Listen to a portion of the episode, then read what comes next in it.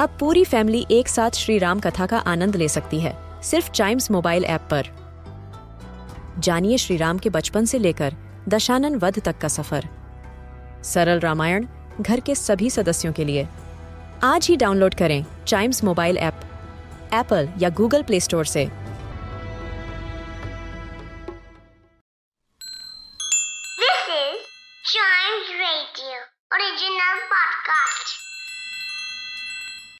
Hilda's Mermaid.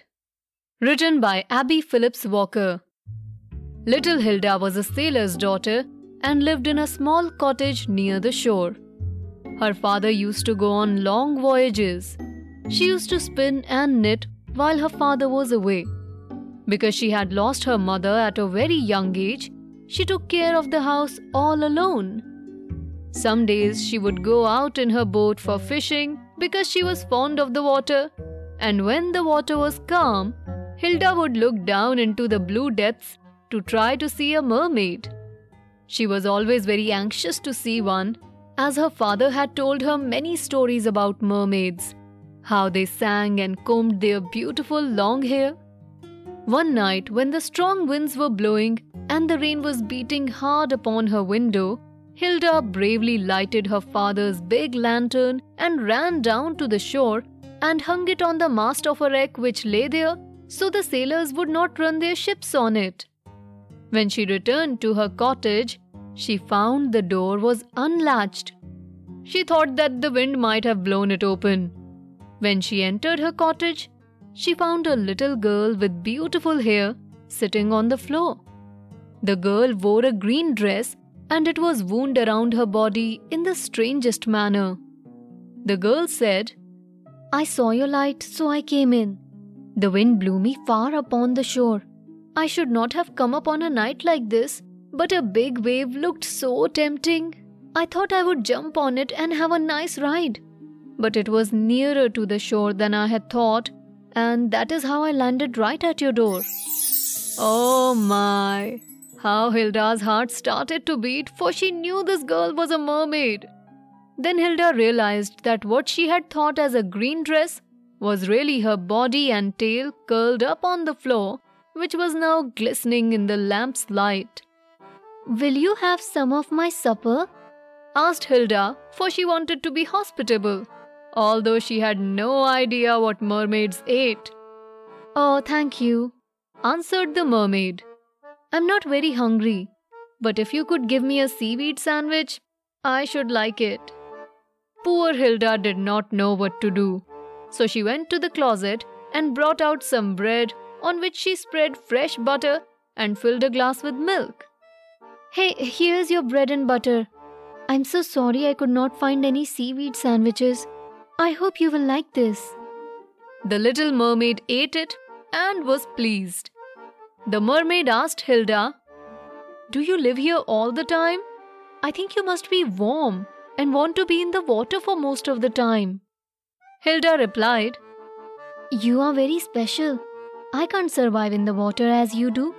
My body is not like yours. Oh, I, I am so sorry. I hoped you would visit me sometime. I have such a good time with my sisters. Replied the mermaid. Hilda sat on the floor beside the mermaid and said, Tell me more about your home. The mermaid felt Hilda's clothes. It must bother you to wear so many clothes. How do you manage to swim in these? She asked. Hilda replied, Well, yes. I put my bathing suit and then swim. Okay, so I will tell you about my house first. The mermaid began.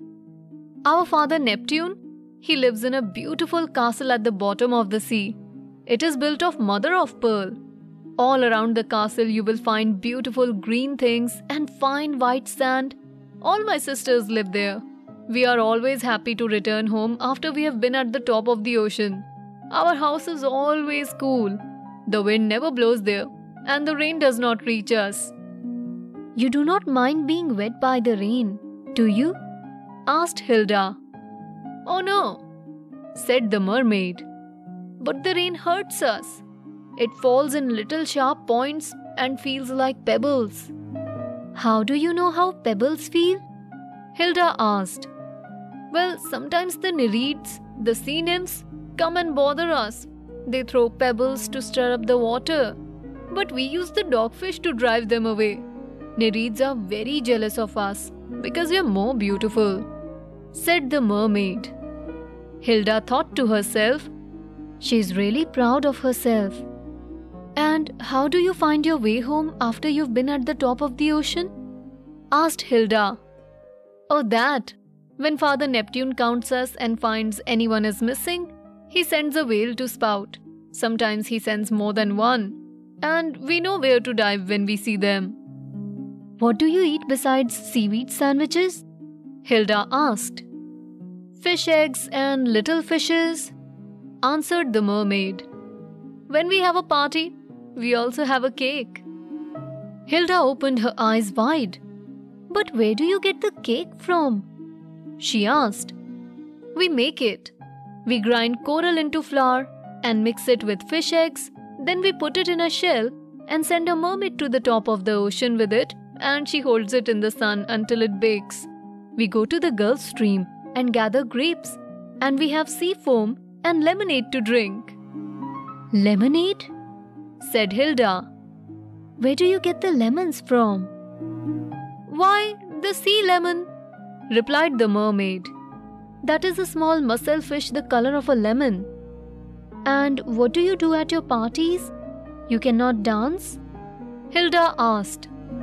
We swim to the music, circle around and dive and glide, answered the mermaid. But the music? Where do you get the musicians from?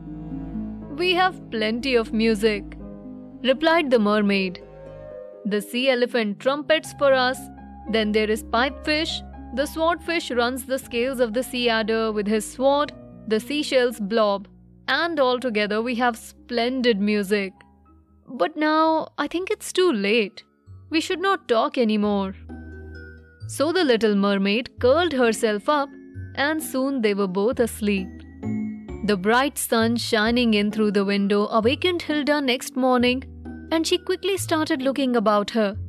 The mermaid was not there, but Hilda was sure it was not a dream, as she found pieces of seaweed on her floor.